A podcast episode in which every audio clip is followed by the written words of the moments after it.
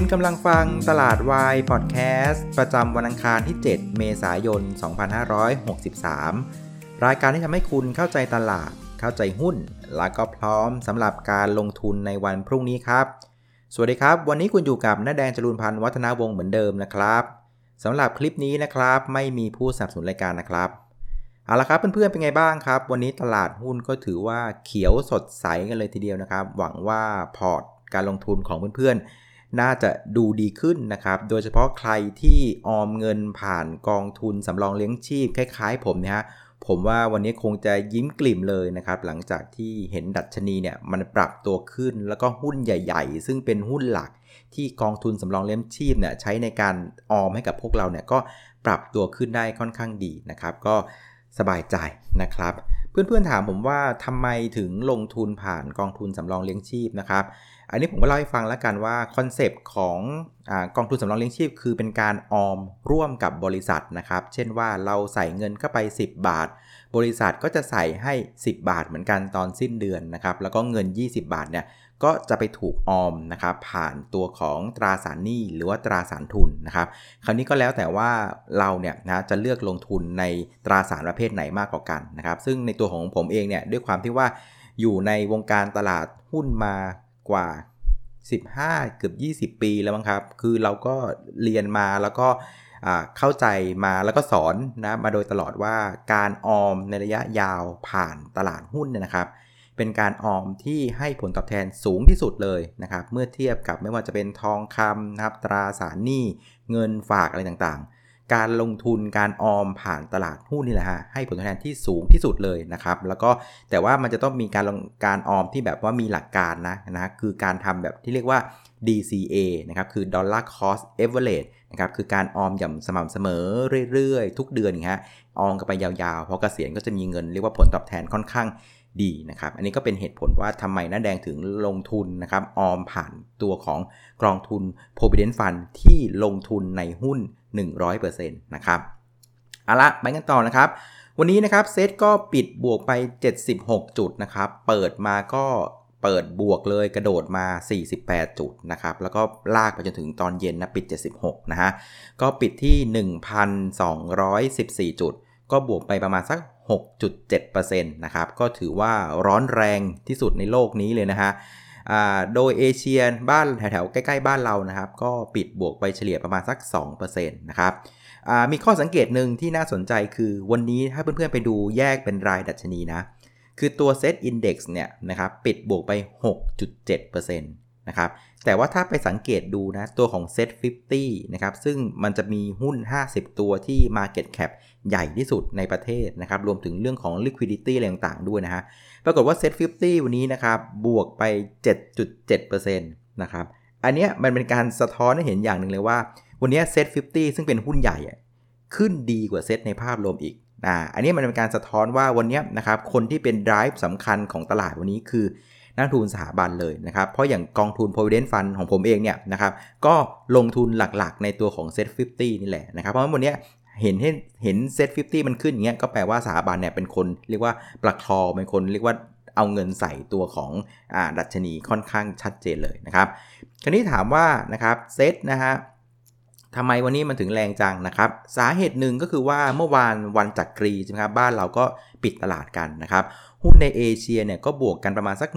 1-4%ตอนที่เราปิดหลับกันอยู่นะฮะ ก็เฉลี่ยเฉลี่ยกลางๆ แล้วเมื่อวานเอเชียเนี่ยขึ้นมาประมาณ 3%เพราะฉะนั้นวันนี้พอเราเปิดช้าไป 1 วัน เราก็ควรตามเขาด้วยประมาณสัก 3%นะครับ เพราะงั้นถ้าเกิดว่าเราเอาดัชนีปิดเมื่อวันศุกร์ที่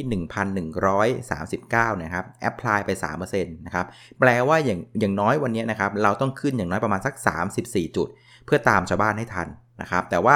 สุดท้ายเนี่ยวันนี้เราขึ้นมา 76 เพราะงั้นไอ้ส่วนเกินอีกประมาณสัก 30 กว่าจุดเนี่ยอะไรเป็นตัวที่ดันตลาดให้เราวันนี้ไปได้ไกลนะครับคำตอบก็คือว่ามี 2 เหตุผลนะครับเป็นเหตุผลในประเทศอยู่ 2 เรื่องแล้วก็ต่างประเทศ 1 เรื่องนะครับเราไปที่เหตุผลในประเทศก่อนนะครับวันนี้นะครับช่วงสายๆนะครับก็มีการรายงานผู้ติดเชื้อใหม่นะครับของประเทศเรานะครับก็ปรากฏว่า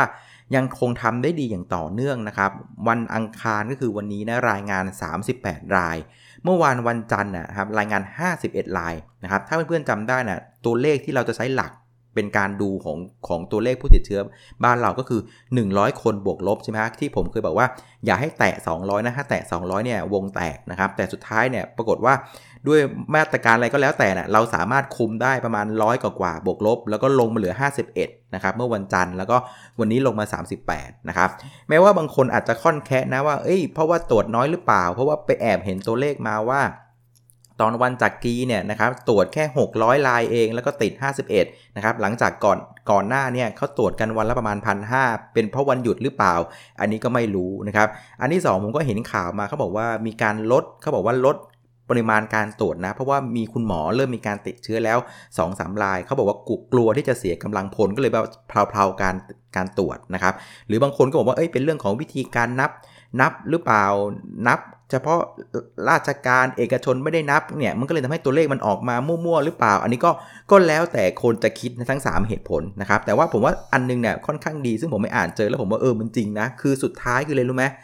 สุดท้ายเนี่ยใบเสร็จของเรื่องโควิด -19 นะใบเสร็จก็คือการเสียชีวิตนี่แหละ นะครับคือการตายการเสียชีวิตคือใบเสร็จที่สุดท้ายแล้วแหละว่าเป็นยังไง ซึ่งสุดท้ายเนี่ยเราก็ต้องยอมรับว่าเราก็สามารถคุมการเสียชีวิตได้ค่อนข้างดีนะครับเมื่อเช้ารายงานออกมานะครับผู้ติดเชื้อใหม่ 38 ราย แล้วก็ไม่มีผู้เสียชีวิตเพิ่มเติม ก็ยังถือว่าใบเสร็จสุดท้ายก็จะถือว่าเอาอยู่ก็ถือว่าใช้ได้นะครับ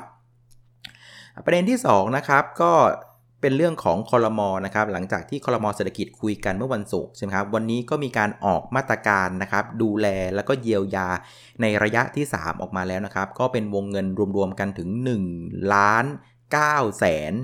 ล้านบาทนะครับ1.9 ล้านล้านบาทแล้วกันเล่นอย่างนี้นะครับ ก็จะแบ่งเป็นพลกรนะครับกู้เงินเพื่อเยียวยา พูดง่ายว่าเอาไปให้กระทรวงการคลังนะ่ะประมาณ 1 ล้านล้านนะครับ ก็จะไปช่วยเยียวยาอ่า พวกประชาชนต่างๆ ประมาณสัก 6 เดือนนะครับจะเอาไปฟื้นฟูเรื่องของอเศรษฐกิจในต่างๆ อีกประมาณสักสัก 40% 60%เป็นเรื่องของการเยียวยาช่วยประชาชนเป็นเป็นรายครอบครัวเป็นรายคนอะไรอย่างเงี้ยฮะอีก4 0 0แสนเป็นเรื่องของการฟื้นฟูนะครับอีกพลกรหนึ่งก็จะเป็นเรื่องของพลกรที่ให้อำนาจกับธนาคารแห่งประเทศไทยในการออกซอฟต์โลน5แสนล้านบาทนะครับช่วย SME นะครับคำว่าซอฟต์โลนก็พูดง่ายๆคือเป็นเงินกู้ดอกเบี้ยต่ำนี่แหละ ขาดเหลืออะไรก็มากู้ไปดอกเบี้ยต่ำๆไม่ต้องไปกู้เจ๊กกู้แขกนะก็มากู้แบงก์ชาติไป อันนี้ก็ห้าแสนล้านบาทนะครับแล้วก็อันที่3เนี่ยก็เป็นพลกรดูแลนะครับสภาของสถาบันดูแลเสถียรภาพภาคการเงิน พูดง่ายๆคือว่าไอ้สี่แสนล้านบาทก้อนเนี้ยนะครับเอาไปช่วยหุ้นกู้เอกชนนะครับอย่างที่บอกคือหุ้นอู้เอกชนนะครับไประดมเงินผ่านจากการ ตลาดตราสารหนี้เยอะมากหลังๆ นี้นะครับ คนก็กังวลว่าถ้าเกิดเศรษฐกิจอย่างนี้นะครับ การที่จะโลโอเวอร์หุ้นกู้ หรือแม้แต่ว่าการผิดชำระหนี้หุ้นกู้เนี่ยมันก็มีความไปได้ เพราะงั้นก็เลยมอบเงินให้กับธนาคารแห่งประเทศไทยเอาไปอีกแสนสี่แสนล้านบาทนะครับหุ้นกู้เอกชนตัวไหนมันดูเซเซดูไม่ไหวเนี่ยก็ถ้ามันเลตติ้งไม่น่าเกลียดเกินไปก็สามารถเอาเงินเข้าไปอัดเข้าไปช่วยได้นะครับมันจะเห็นว่ารวมๆกันเนี่ย1.9 ล้านล้านบาทเนี่ยก็ถือว่า ก็ต้องยอมรับนะว่ากระจายไปครบทุกมุมเลย ไปทั้งภาคครัวเรือนนะครับ SME นะครับตลาดตราสารหนี้นะครับแล้วก็ภาคเอกชนก็ถือว่าครบคันกันเลยทีเดียวนะครับก็เป็นเรียกว่าประเด็นบวก 2 ประเด็นจากในประเทศเราก็คือเรื่องของผู้ติดเชื้อที่ลดลงนะครับ เรื่องของอมาตรการของคอรมอนะครับ ส่วนในต่างประเทศอะมีจริง ๆ มีหนึ่งเรื่องนะครับ แต่ว่ามีเรื่องย่อยอยู่ในนั้น เรื่องที่ 1 ก็คือเรื่องของการติดเชื้อเช่นกันนะครับคือเราเปิดตลาดมาบนข่าวที่เสพว่านะครับตัวของสหรัฐเนี่ยตัวเลขผู้ติดเชื้อใหม่เริ่มควบคุมได้นะครับ เมื่อวันเสาร์เนี่ยนะครับสหรัฐรายงานผู้ติดเชื้อใหม่อยู่ 34,000 คน พอวันอาทิตย์เนี่ยลงมาเหลือ 25,316 คนนะครับเราก็ดีใจกันหมดทั้งโลกว่าเฮ้ยสหรัฐเนี่ยที่เป็นเบอร์หนึ่งของโลกเจ้าโรคเนี่ยนะครับเริ่มคุมได้แล้วนะจาก 34,000ลงมา 25,000นะครับแล้วตลาดบ้านเราก็เปิดใช่ไหมเราก็ ใช้เรียกว่าไอเดียเหล่านี้ว่า เอ้ย โอ้โห สหรัฐดูดีขึ้นนะ เนี่ย ลงมาแล้ว 1 วันก็ทำให้ภาพในเอเชียเองในบ้านเรามัน มันก็ปรับตัวขึ้นนะครับ แต่อย่างไรก็ดีเนี่ยพอตลาดเปิดไปแล้วเนี่ย เมื่อสักครู่ผมเข้าไปดูตัวเลขล่าสุด ปรากฏว่าผู้ติดเชื้อของสหรัฐของวันจันทร์นะครับ คือวันจันทร์บ้านเขาคือวันอังคารบ้านเราเนี่ย ก็ปรากฏว่ารายงานผู้ติดเชื้อใหม่ออกมาอยู่ที่ 33,331 คน อ้าว มันก็เลยกลายเป็นภาพที่วันเสาร์34,000 วันอาทิตย์25,000 วันจันทร์เด้งขึ้นมาเป็น 30,000อะแต่ว่าอย่างน้อยอย่างน้อยนะ มันก็ดีกว่าที่ไปแซงวันเสาร์ที่ 34,000ไงอะอย่างน้อยมันก็เป็นการแบบเด้งเบาๆนะก็จังพอว่ามองเป็นมุมบวกๆได้บ้างนะครับนี่คือเป็นประเด็นบวกที่ฝั่งอเมริกานะครับอีกประเด็นหนึ่งก็คือเรื่องของความขัดแย้งเรื่องของสงครามราคาน้ำมันก็มีการกำหนดวันพูดคุยกันชัดเจนแล้วนะครับในวันพฤหัสนี้นะครับก็เป็นอะไรที่ มีความหวังต้องไม่ลืมว่าตลาดหุ้นเล่นกับความหวังไม่ได้เล่นกับความจริงนะถ้าเราเห็นความหวังข้างหน้าเนี่ยมันก็พอให้ตลาดสามารถเอาประเด็นเหล่านี้ไป เทรดเอาไปกินกำไรหรือเอาไปลงทุนข้างหน้าได้นะครับ ซึ่งในรอบนี้เนี่ยเขาก็บอกว่า 3 ประเทศนะสหรัฐรัสเซียซาอุเนี่ยจะช่วยกันลดกำลังการผลิตให้ได้ประมาณสัก 10ถึง15 ล้านบาร์เรลต่อวันนะครับ แต่ว่าก็ต้องไม่ลืมนะครับว่าตั้งแต่ไอ้โควิด -19 มันบุกบ้านเราบุกโลกเราเนี่ยนะครับความต้องการใช้น้ำมันเนี่ยมันลดลงไปถึงประมาณวันละประมาณ 20 กว่าล้านบาร์เรลแล้วเกือบ 30 ล้านบาร์เรลเพราะฉะนั้นแม้ว่านะครับทั้ง 3 ผู้ผลิตจะช่วยกันลดกำลังการผลิตได้เอาซะว่า 15 ล้านบาร์เรลเลย มันก็ยังน้อยกว่านะครับความต้องการใช้น้ำมันอย่างแท้จริงที่มันลดลงมาเกือบเกือบ 30 ล้านบาร์เรลนะครับ เพราะฉะนั้นแม้ว่านะครับวันพฤหัสนี้จะคุยกันได้จริงๆนะครับอย่างน้อยเนี่ยนะครับมันก็แค่ประคองว่าไม่ให้น้ำมันอะมันลงไปดิ้นอยู่แถว 20 เหรียญต่อบาเรลที่ที่วันก่อนมันทะเลาะกัน อย่างน้อยมันก็เป็นการบล็อกอยู่แล้วว่าคงมันจะไม่เกิดอีกแล้วล่ะ แต่ถามว่ามันจะกลับขึ้นไประดับ 60 เหรียญได้ไหมเนี่ยผมว่าก็คงลำบาก เพราะว่าอะไร เพราะว่าตอนที่น้ำมันอะก่อนที่มันจะหลุด 60 เหรียญอะ ตอนนั้นอะโควิด -19 ยังไม่เข้าครับ พอโควิด -19 มันมาปุ๊บนะจาก 60 เหรียญน่ะมันถอยลงมาเหลือ 40 เหรียญเห็นไหมมันหายไป 20 เหรียญเพราะเรื่องของความต้องการใช้น้ำมันที่มันลดลงนะครับพอมันมายืนอยู่ที่ 10 เหรียญปรากฏว่าโอเปกวงแตกใช่ไหมพอโอเปกวงแตกปุ๊บเกิดสงครามราคาน้ำมัน มันก็หลุด 40 เหรียญลงมาลงมาหา 20 นะครับเพราะงั้นพอเกิด 20 ปุ๊บทำแม่งทนไม่ไหวละมาช่วยกันคุยสุดท้ายก็ พยุงให้มันช่วยๆกันขึ้นมา อย่างน้อยมันก็กลับมาประมาณสักเกือบเกือบสาเหรียญละก่อนการประชุมนะครับงั้นสุดท้ายคือบทสรุปคือสมมุติว่าประชุมกันได้จริง ๆ ช่วยกันลดกันได้กันช่วยกันลดกำลังผลิตกันได้จริงๆนะครับแม้ว่าจะลดกำลังผลิตกันได้ประมาณสัก 15 ล้านบาร์เรลแต่ว่าไอ้ความต้องการใช้มันหายไป 20 กว่าล้านบาร์เรลเกือบ 30 ล้านบาร์เรลสังเกตดู กำลังผลิตมันยังลดลงน้อยกว่าความต้องการใช้น้ำมันที่มันลดลงนะครับ เพราะฉะนั้นอาจจะพูดได้ว่าน้ำมันดิบเนี่ยนะครับผมว่าเกมของเรื่องนี้อาจจะใกล้จบแล้วล่ะนะมันน่าจะจบแถวๆสัก 40 เหรียญนะต่อบาร์เรลเท่านั้นแหละ มันคงไม่สามารถกลับไป 60 เหรียญได้จนกว่าเรื่องของโควิด -19 มันจะสามารถแก้ได้ทั้งโลกนะครับ เพราะฉะนั้นนะครับด้วยประเด็นที่ตัวเลขในเมืองไทยมันค่อนข้างดีนะครับผู้ติดเชื้อเรื่องของมาตรการนะครับแล้วก็เรื่องของเมืองนอกที่เรื่องคุมผู้ติดเชื้อได้นะครับ ทั้งตัวของสหรัฐอเมริกาเองแล้วก็ที่ EU เองที่ปรับตัวลงเนี่ยตลาดก็เหมือนกับเล่นกันบนเรื่องของแสงสว่างบนปลายอุโมงค์แล้วล่ะนะครับอย่างที่บอกแม้ว่าอุโมงค์มันจะยาวมากนะครับแต่มันก็เห็นแสงไล่ๆเนี่ยมันก็พอที่จะจะหยิบกันขึ้นมาเล่นได้นะครับซึ่งต้องไม่ลืมอย่างที่บอกคือเวลาตลาดหุ้นมันเล่นกันอะมันจะเล่นล่วงหน้าเสมอนะครับมันไม่ได้สนใจตัวเลขวันนี้นะแต่มันเอาตัวเลขวันนี้ที่เราเห็นเอาไปตีความว่าข้างหน้ามันจะเป็นยังไง ซึ่งตอนเนี้ยตลาดตีความข้างหน้าว่าเฮ้ยน่าจะเอาอยู่นะ เรื่องของโควิด -19 เฮ้ย เรื่องน้ำมันน่าจะคุยกันได้นะเห็นไหมอะไรที่มันเฮ้ยข้างหน้าเนี่ยมันพอจะไปได้เนี่ยตลาดมันก็ยังสามารถเรียกว่าขับเคลื่อนไปข้างหน้าได้นี่คือประเด็นที่ 1 ประเด็นที่ 2 คือนะครับต้องไม่ลืมว่าช่วงที่ผ่านมานักทุนสถาบันบ้านเราเนี่ยนะครับถือเงินสดเยอะมาก เยอะกว่าที่เกณฑ์ เขาอนุอนุญาตซะอีกนะซึ่งอย่างที่เคยเล่าให้ฟังว่าไอ้เกณฑ์เหล่านี้สุดท้ายเนี่ยมันดูเฉลี่ยทั้งปี เพราะงั้นในช่วงต้นปีแม้ว่าจะถือเงินเยอะ แต่ถ้าบอกว่าปลายปีเนี่ยถือเงินน้อยไล่หุ้นได้ได้ค่อนข้างมากเนี่ยสุดท้ายมันก็อยู่ในเกณฑ์อยู่ดีนะครับเพราะงั้นพอนักทุนสถาบันเริ่มเห็นตัวเลขวันนี้ แล้วเอาไปตีความข้างหน้าว่าเฮ้ยมันจะดีขึ้นนะครับก็เริ่มเปลี่ยนจากเงินสดมาเป็นตัวหุ้นนะครับสังเกตดูวันนี้นักลงทุนสถาบันก็ไล่ซื้อหุ้นอย่างดุเดือดเลยนะครับอันที่1นะครับอันอันที่2นะครับอันที่ 3 ก็คือว่ากองทุนก็ยังต้องไม่ลืมว่ายังคงเป็นลักษณะเดิมนะ คือต้องเรียกว่าทำ benchmarking คือแพ้ไม่ได้นะครับ ห้ามตกรถ ถ้าเกิดหุ้นมันขึ้นแล้ว แล้วเราไม่มีหุ้นแบบนั้นอยู่ใน port หุ้นใหญ่ ๆ ใน port ก็จะเป็นภาพของการตกตกรถได้เช่นกันนะครับ เราก็เลยเห็นนักลงทุนสถาบันก็นอกจากจะเปลี่ยนเงินสดมาเป็นหุ้นแล้วนะครับ นักลงทุนสถาบันก็จะพยายามไล่เข้าไปหาตัวของหุ้นที่ดันดัชนีได้ หุ้นที่มี Market Cap ใหญ่ ๆ หุ้นที่ที่ที่ เรียกว่าถือแล้วจะไม่ตกรถนะตัชนีไปไหนฉันไปด้วยก็เป็นภาพในลักษณะนี้นะครับ เพราะงั้นวันนี้เนี่ยเราก็เลยเห็นหุ้นที่มันเล่นเนี่ยอาการมันก็เลยเป็นคนละเรื่องกับฟันดัมเบลทัลนะ วันนี้เป็นการเล่นหุ้นที่หุ้นตัวไหนที่เจ็บนะครับจากเรื่องโควิด -19 มากๆเนี่ยก็จะถูกเล่นนะครับ หุ้นตัวไหนที่นักทุนสถาบันถือน้อยๆ วันนี้ก็จะถูกเล่น หุ้นตัวไหนที่มีผลกับดัชนีมากๆ ก็จะถูกเล่นนะสามเงื่อนไขเนี่ยนักทุนสถาบันเอาหมดเลย หุ้นเจ็บ หุ้นที่ตัวเองไม่ค่อยมี หุ้นที่มีผลกระดัชนีนะครับสถาบันเอาหมดเลยนะครับ อันนี้คือภาพของในประเทศนะ ส่วนในภาพของตลาดโลกก็เป็นลักษณะเดียวกัน วันนี้เห็นตัวเลขปั๊บมองข้างหน้าแล้ว เฮ้ย ข้างหน้ามันพอไปได้ ก็เอาเงินนะครับจำได้ไหมช่วงก่อน นักทุนทั่วโลกเนี่ยเปลี่ยนมาถึงเงินสดเยอะมาก ตอนนี้เงินสดเริ่มกลับไปตามทางที่ทุกคนชอบแล้ว ใครชอบทางไหนก็ไปทางนั้น สังเกตดูสินทรัพย์ลงทุนทุกประเภทปรับตัวขึ้นหมดเลย ทองก็ขึ้น หุ้นก็ขึ้น บิตคอยก็ขึ้น อันนี้ก็เป็นลักษณะของอาการเรียกว่า allocation ของนักทุนทั่วโลกนะครับ คราวนี้มาดูหุ้นในภาพรวมกันบ้างนะครับ วันนี้หุ้นที่ดันปิดบวกวันนี้เนี่ยก็จะมีเด่นๆ ก็จะเป็นตัวของ AOT นะ วันนี้ปิดซิลลิงเลยบวกไป 15%นะครับปตทบวกไป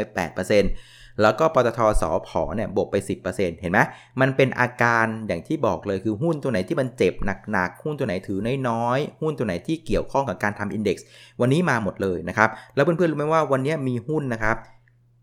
ที่ชนซิลลิงนะครับประมาณ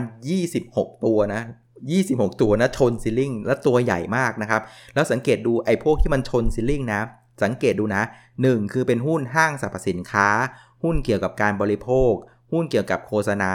หุ้นเกี่ยวกับโรงแรม หุ้นเกี่ยวกับอาหาร หุ้นเกี่ยวกับท่องเที่ยวโลจิสติก เป็นอย่างนี้หมดเลยเห็นไหมมันเป็นหน้าหุ้นของหุ้นที่เจ็บมาก่อนนะครับ กองทุนถือน้อย แล้วก็มีผลกับดัชนีนะครับวันนี้หลาย ๆ ตัวก็ขึ้นมาได้ดี ไม่ว่าจะเป็นอย่างแพลตินัมนี่ก็เป็นห้างใช่ไหมมินเอลาวันนะครับสุกี้ MK BTS นะครับ Asset World นี่ก็ห้าง Plan B ก็โฆษณา Index Living Mall นี่ก็เป็นห้างนะครับ JMT ก็เอากับเขาด้วย CENTEL ก็เป็นโรงแรมนะครับ Carmart ยังเอากับเขาด้วยเห็นไหมก็ขึ้นกันมาเยอะนะครับแต่จะมีอยู่ตัวหนึ่งที่ผมว่ามันก็ไม่ค่อยเกี่ยวอะไรนะ แต่มันขอมาด้วยก็คือเรื่องของการบินไทย นะครับแม้ว่าการบินไทยเนี่ยจะปรับตัวลงมาจากเรื่องโควิดแต่จริงๆแล้วการบินไทยมันมันหนักกว่านั้นในเรื่องของสถานะทางด้านการเงินนะครับ วันนี้มีข่าวนะครับอ้าวเว็บไซต์หุ้นสมาร์ทบอกว่าการบินไทยเนี่ยมีข่าว ว่านะครับจะมีเสียนะครับ เรียกว่าเจ้าสัวเนี่ยมาร่วมลงทุนด้วยนะครับ ซึ่งผมก็บอกว่าโอ้โหเอาคนจริงเหรอผมว่าเจ้าสัวก็ไม่น่าจะพลาดขนาดนี้นะอันนี้ก็เป็นข่าวที่ไม่มีการยืนยันว่าจริงหรือเปล่านะ แต่ว่าอย่างน้อยก็ทำให้หุ้นการบินไทยวันนี้มันขึ้นมาได้ 2 ลิงก์ด้วยกันนะครับเพราะงั้นจะเข้าหุ้นอะไรไปเนี่ยผมว่าก็ดูเหตุดูผลอะไรให้มันให้มันเหมาะสมสมด้วยกันนะครับ เอาละครับ คราวนี้มาดูหุ้นที่ปรับตัวลงกันบ้าง จริง ๆ วันนี้หุ้นที่ปรับตัวลงไม่ค่อยน่าสนใจเท่าไหร่นะ เพราะว่าวันนี้ตลาดทั้งตลาดมันปรับตัวขึ้นนะครับ วันนี้ตลาดปรับมีหลักทรัพย์ที่ปรับตัวขึ้นทั้งหมด 1,000 กับ 69 หลักทรัพย์นะครับ แล้วก็มี หลักทรัพย์ที่ไม่เปลี่ยนแปลงประมาณสัก 253 นะครับ มีหลักทรัพย์ที่ปรับตัวลงประมาณสัก 384 นะครับ ผมเดาว่าไอ้ 384 เนี่ย ส่วนใหญ่จะเป็นพวก DW พุทธซะส่วนใหญ่นะครับ วันนี้ก็ต้องก็ต้องลงนะ วันนี้ตลาดขึ้นสักกระฉูดขนาดนี้ขาพุทธก็ตายกันไปนะครับ ส่วนหุ้นที่ปรับตัวลงวันนี้ถ้าดูเด่นๆ จริงๆ เนี่ย วันนี้จะเป็นตัวของ TU นะครับทียูเนี่ย วันนี้ปรับตัวลงไป6%นะครับ หลังจากมีการคาดการณ์ว่า งบไตรมาสหนึ่งนะครับจะหดตัวลงนะครับ 34%จากไตรมาส4แล้วก็ 17%จากปีที่แล้วนะครับ หลักๆกก็คือเรื่องของการปิดนะครับร้าน Red Lobster นะครับที่อเมริกานะครับ ซึ่งเขาก็มีการคาดการณ์ว่ามีโอกาสที่จะต้องปิดยาวนะ ไม่2ถึง8เดือนเลยทีเดียวนะครับ ก็ถือว่าค่อนข้างหนัก แล้วซึ่งจะทำให้กำไรนะ่ะอาจจะหดตัวได้ประมาณสัก 5%ถึง 36%เลยทีเดียวนะครับ ก็เลยทำให้ราคาเหมาะสมเนี่ย ถ้าปิดยาวๆเนี่ยนะครับอาจจะลงได้ถึงประมาณสัก 11 บาทนะ อันนี้ก็เป็นสิ่งที่น่ากังวล เพราะงั้นรันเวย์ในในด้านลงอะมันมีค่อนข้างเยอะนะครับ ก็ทำให้นักทุนส่วนใหญ่ก็มีการลดน้ำหนักตัวนี้ลงนะครับ เอาละครับ คราวนี้มาดูในฝั่งของนักทุนกันบ้างนะครับ มีเรื่องแปลกๆอยู่หนึ่งเรื่องก็คือ วันนี้เนี่ยครับ ก็นักทุนสถาบันก็เป็นคนไล่หุ้นจริงๆนะครับสถาบันเน็ตซื้อไปสุดที่3,743 ล้านบาทนะครับ ส่วนนักทุนต่างชาติกลับมาซื้อแล้วนะครับ แต่ว่าซื้อเบาๆนะครับ วันนี้ซื้อไป 507 ล้านบาทนะครับแล้วเพื่อนๆจำได้ว่าผมเคยเอาตัวเลขตัวหนึ่งที่เอามาใช้ดูก็คือตัวเลขฝั่งซื้อกับฝั่งขาย จับมัดรวมกันนะครับ อย่างวันนี้นะครับนักทุนสถาบันนะครับ ซื้อกับขายเนี่ยจับมัดรวมกันเท่าไหร่รู้ไหมหนึ่งหมื่นแปดพันล้านบาท ซึ่งไม่เยอะเลยอย่างที่คิดนะครับ จริงๆเนี่ยผมเข้าใจว่า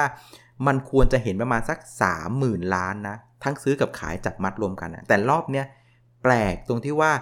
ซื้อกับขายของสถาบันอะจับมัดรวมกันแค่ประมาณ 1 8ื่นเอง ซึ่งก่อนหน้านั้นอะมันอยู่ประมาณสัก หมื่นห้าหมื่นสองหมื่นสามนี่คือภาพที่สถาบันทำเพราะแปลว่าจริง ๆสถาบันวันนี้ action ไม่ได้เยอะมากนะ คือเป็นเน็ตซื้อก็จริง แต่ว่าซื้อแล้วก็หยุดไงนะครับมันก็เลยเห็นภาพซื้อกับขาย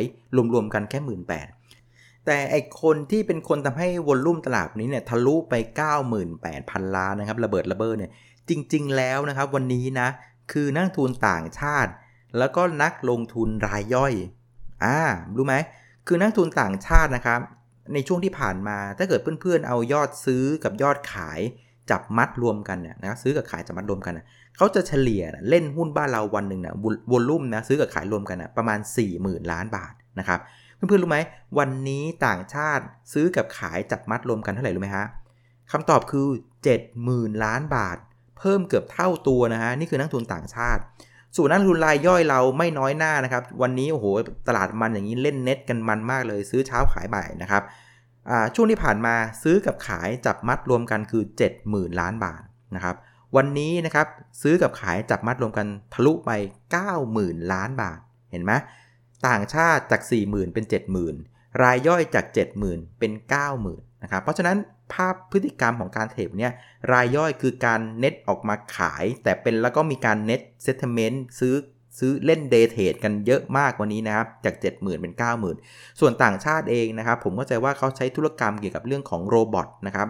ใช้พวก algorithm trade อะไรต่างๆก็เลยทำให้ volume เนี่ยมันหมุนกันเข้ามาค่อนข้างเยอะนะครับ เพราะฉะนั้นจริง ๆ แล้ววันนี้เนี่ยมันเป็นลักษณะของว่าฝรั่งกับรายย่อยอะหมุนหุ้นเล่นกันเร็วมากนะครับแต่สถาบันเนี่ยเป็นลักษณะของการซื้อนะครับเพื่อเอา position คืนกลับมาก็เลยทำให้ volume ของการ trade สถาบันจริง ๆ แล้ววันนี้ถือว่าไม่เยอะนะ เป็นการซื้อเพื่อเอา position คืน แล้วก็ปล่อยให้ต่างชาติกับรายย่อยหมุนหุ้นกันขึ้นไปนะครับ เอาละครับ คราวนี้พรุ่งนี้จะมีอะไรกันบ้างนะครับ พรุ่งนี้ก็จะมีอยู่เรื่องหนึ่งก็คือต้องตามออกกลางคืนนะครับ ก็คือการรายงานตัวของสต็อกน้ำมันดิบของสหรัฐอเมริกานะครับ ซึ่งเมื่อสัปดาห์ที่ผ่านมาเนี่ยเขารายงานอยู่ที่ 14 ล้านบาร์เรลนะครับ สัปดาห์นี้เขาคาดว่าจะออกมาประมาณสัก 10 ล้านบาร์เรลนะครับ คือถ้าเป็นตัวเลขเยอะๆไม่ดี แปลว่าสต็อกมันเยอะ แปลว่าคนใช้น้ำมันน้อยนะครับ แต่เพื่อนๆไม่ต้องกังวลมากนะ คือถ้าตัวเลขสต็อกน้ำมันมันออกมาสมมติว่า 14 15 ล้านมากกว่าคาดมากๆเนี่ยก็ไม่ต้องกังวลอะไรมาก เพราะว่าจริงๆ แล้วตลาดตอนนี้ไปให้น้ำหนักเกี่ยวกับเรื่องของการพูดคุยกันระหว่างโอเปกรัสเซียกับสหรัฐในวันพฤหัสเสียมากกว่านะครับ แล้วก็อีกอันนึงที่ต้องตามนะครับคือตัวเลขของสหรัฐอเมริกานะครับว่าผู้ติดเชื้อเนี่ยจะสามารถ คุมให้กลับลงมาต่ำกว่าระดับ 30,000 รายต่อวันได้หรือเปล่านะครับ โดยเฉพาะที่ตัวของรัฐนิวยอร์กด้วยนะครับ ส่วนคนี้มาที่บ้านเรากันบ้างนะครับ กลับมาที่บ้านเรานะคือการที่ดัชนีนี่นะครับ ถ้าเพื่อนจำได้เนี่ยคือผมให้กรอบของการเหวี่ยงของเส้นนะครับเป็นแท่งเทียนของวันที่ 13 เดือน 3 ก็คือกรอบล่างอยู่ที่ 969 นะครับ กรอบบนอยู่ที่ 1164 นะครับ แต่สังเกตดูนะครับ กรอบเนี่ยนะครับ มันเอาอยู่ในช่วงที่ผ่านมา เพราะว่าเรื่องของสงครามราคาน้ำมัน มันไม่คลี่คลาย เรื่องของโควิด -19 มันยังคงคุมไม่ได้นะครับ มันก็จะเบี่ยงอยู่ในกรอบนี้เรื่อยๆนะครับ แต่ว่าวันนี้สังเกตดูตลาดเปิดมาเนี่ยคือเปิดข้ามกรอบนี้ไปเลยนะครับ อันนี้มันเป็นการสะท้อนว่าตลาดเนี่ยเริ่มจะเชื่อแล้วว่า เรื่องของโควิด -19 บ้านเราเองหรือที่อเมริกาเอง น่าจะมีโอกาสที่จะควบคุมได้แล้วเรื่องของการติดเชื้อนะครับ อันที่ 2 ตลาดเริ่มเชื่อแล้วว่า การที่ราคาน้ำมันลงมาระดับ 20 เหรียญเนี่ยนะครับสหรัฐเอาไม่อยู่แล้วทนไม่ไหวแล้วนะครับรัสเซียก็ทนไม่ไหวซาอุก็ทนไม่ไหวสุดท้ายก็ต้องมาจับมือคุยกันเพื่อพยุงราคาน้ำมันให้ได้ เพราะงั้นตลาดเชื่อว่าทุกคนทั้ง 3 เจ้าทนไม่ไหวกับราคาน้ำมัน 20 กว่าเหรียญเพราะฉะนั้นเลยเชื่อว่าวันที่ 9 พฤษภาเอ้ย9เมษาที่จะคุยกันนะน่าจะคุยกันออกมาในทางที่ดี มันเลยเป็นเหตุผลให้ดัชนีเนี่ยสามารถเคลื่อนออกจากกรอบที่เราขีดไว้ได้นะครับ1164ตัวเนี้ยไปเล่นที่กรอบข้างบนละ ด้วยความเชื่อว่ามันจะแก้ได้นะครับ คราวนี้นะครับ พอเราออกมาจากกรอบนี้แล้วนะครับ แนวต้านถัดไปมันอยู่ตรงไหนนะครับก็ย้ำว่าถ้าไม่มีข่าวร้ายอะไร โหดๆนะเข้ามามากกว่านี้นะก็ต้องใช้ที่เป็นบริเวณที่เปิดแกลบทิ้งไว้เดิมครับก็คือแนวต้านถัดไปอยู่ที่ 1238 นะครับ1238 นะครับ ส่วนแนวรับก็คือไอแนวต้านที่เราผ่านมานี่แหละนะครับ ก็คือ 1164 ก็จะเปลี่ยนมาเป็นแนวรับแล้วนะครับ แต่ก็ย้ำว่ากรอบใหม่ของเรานี้นะครับ เป็นกรอบที่อยู่บนความเชื่อว่านะครับเรื่องของโคโรนาไวรัสน่าจะควบคุมได้นะครับอยู่บนความเชื่อที่ว่า การเจรจาเรื่องของน้ำมันน่ะมันน่าจะเอาอยู่ น่าจะคุยกันได้ น่าจะพยุงราคากันได้อ่าดัชนีถึงจะมาเล่นอยู่บนกรอบนี้ก็คือ 1164 นะครับ กรอบล่างกรอบบนคือ 1238 นะครับ บนความเชื่อเหล่านี้ และต้องไม่มีข่าวร้ายอะไรเข้ามา เรียกว่ากระแทกไปกว่านี้นะนะฮะแต่ย้ำว่านะครับเพื่อนๆนะครับก็เป็นกรอบของการเก็งกำไรเหมือนเดิมนะครับ เก็งกำไรนะนะครับ เพราะว่าเรื่องของพื้นฐานยังคงเป็นอีกเรื่องหนึ่งนะครับ คราวนี้ถามว่าถ้า ดัชนีมันเล่นอยู่ในกรอบนี้นะครับเล่นเอาเล่นอะไรดีนะครับเพราะฉะนั้นมันเล่นอยู่บนความเชื่อว่าว่ามันช่วยกันได้มันแก้กันได้นะครับ เพราะฉะนั้นถ้าเล่นกับความเชื่อ เราก็ต้องไปเล่นกับหุ้นที่มันเจ็บนะครับอย่าไปเล่นกับหุ้นที่มันจะมีงบดงงบดีสังเกตดูวันนี้เห็นไหมแอดวานไม่เล่นเลยดีแท็ไม่เล่นเลยนะครับอินทัชไม่เล่นเลย ต่อให้พื้นฐานดีโควิด -19 มันไม่เกี่ยว แต่วันนี้มูดตลาดมันมันเล่นบนเรื่องความเชื่อเพราะงั้น เราก็ต้องไปเล่นกับตลาดนะครับ เพราะนั้นเกิดว่าจะเก็งกำไรเนี่ยผมก็มองว่ากลุ่มที่น่าสนใจเก็งกำไรในในกรอบนี้นะ1164 ถึง 1238อะเพื่อนๆก็ต้องมองไปที่กลุ่มของโรงแรมนะครับ กลุ่มที่มันเจ็บมากๆ อย่างท่องเที่ยว กลุ่มอาหารนะครับ กลุ่มห้างสรรพสินค้านะครับ กลุ่มบันเทิงนะครับโลจิสติกนะครับ ก็ต้องเกาะกับพวกนี้ไปนะครับ เหวี่ยงไปเหวี่ยงมาลงซื้อขึ้นขายอะไรเงี้ย อยู่บนกรอบ 1 2 3 8 และอีกหูหนึ่งก็เงี่ยฟังไว้กันว่าไอ้ความเชื่อที่เราเชื่อกันนะเรื่องของการคุมโควิด -19 เรื่องของโอเปกเนี่ยนะฮะสหรัฐรัสเซียมันเป็นไปตามที่คิดหรือเปล่า ถ้าเมื่อไรมันไม่เป็นไปตามที่คิดนะ มันอาจจะลงมาเล่นกรอบล่างเหมือนเดิมก็ได้ ดังนั้นนะครับก็อย่าพึ่งประมาทไปนะครับส่วนเพื่อนๆที่เป็นนักลงทุนระยะกลางแล้วก็ยาวนะครับก็ต้องย้ำว่ามันมองต่างกันนะคนเก่งกำไรระยะสั้นเนี่ยมันเล่นกันบนความเชื่อนะครับแต่ว่าคนที่เล่นระยะกลางกับระยะยาวเนี่ยเราเล่นบนเนื้อหาของตัวเศรษฐกิจในภาพระยะยาว ซึ่งยังคงใช้สูตรเดิมนะครับยังคงมองในประเด็นเรื่องของหลังสงการนะครับว่าเรื่องของเศรษฐกิจไทยมันควรจะต้องเอาอยู่ แล้วก็ฟื้นขึ้นมาให้ได้ อย่าให้มันลามปามไปจนถึงเป็นหนี้เสียแล้วก็ไปสู่สถาบันการเงินนะครับซึ่งในเคสของสถาบันการเงินเองอย่างที่มาตรการที่ออกมาวันนี้สังเกตดูเลยไหมรัฐบาลพยายามเรียกว่าส่งเงินเข้ามาช่วยเรื่องสถาบันการเงินแล้ว ก็พยายามอีกทางหนึ่งที่พยายามจะบล็อกไม่ให้มันเกิดเหตุการณ์ที่เลวร้ายขนาดนั้นนะครับงั้นพวกเราก็ตามเหมือนเดิมแล้วกันหลังสงการถ้ามันดีขึ้นเราค่อยเพิ่มน้ำหนักก็ได้ไม่เป็นไรช้าหน่อยแต่ชัวร์นะครับแต่ถ้าเกิดว่ามันไม่ดีขึ้น เราก็อาจจะ exit ตลาดตรงนั้นก็ได้เหมือนกันก็ได้ exit ที่ราคาที่สูงด้วยแล้วกัน เอาละครับก็คงจะครบถ้วนนะจริง ๆ วันนี้ตั้งใจจะแบบสั้น ๆ เร็วๆนะคุุยไปคุยมาปาไปเกือบเกือบครึ่งชั่วโมงแล้วนะครับ ก็ถ้าเกิดเพื่อนๆ มองว่ารายการตลาดวายพอดแคสต์มีประโยชน์นะครับ อยากให้กำลังใจน้าแดงนะครับ ก็สามารถทำได้ 3 ช่องทางเหมือนเดิมครับหคือการบริจาคหรือว่าโดเน a t นะครับ รายละเอียดอยู่ที่ลิงก์ของ YouTube นะครับ หรือ 2 นะครับ กดติดตามกด Subscribe รายการตลาดวายพอดแคสต์นะครับ หรือว่ากดไลค์ที่ Facebook Fanpage น้าแดงคุยกับนักลงทุนก็ได้เช่นกันนะครับ หรือทางที่3นะครับแนะนำนะครับแชร์รายการเหล่านี้ให้กับเพื่อนๆที่รักของคุณได้ฟังก็จะเป็นพระคุณยิ่งขึ้นไปนะครับเอาละครับ วันนี้ลาไปก่อนนะครับ เจอกันวันพรุ่งนี้นะครับ สวัสดีครับ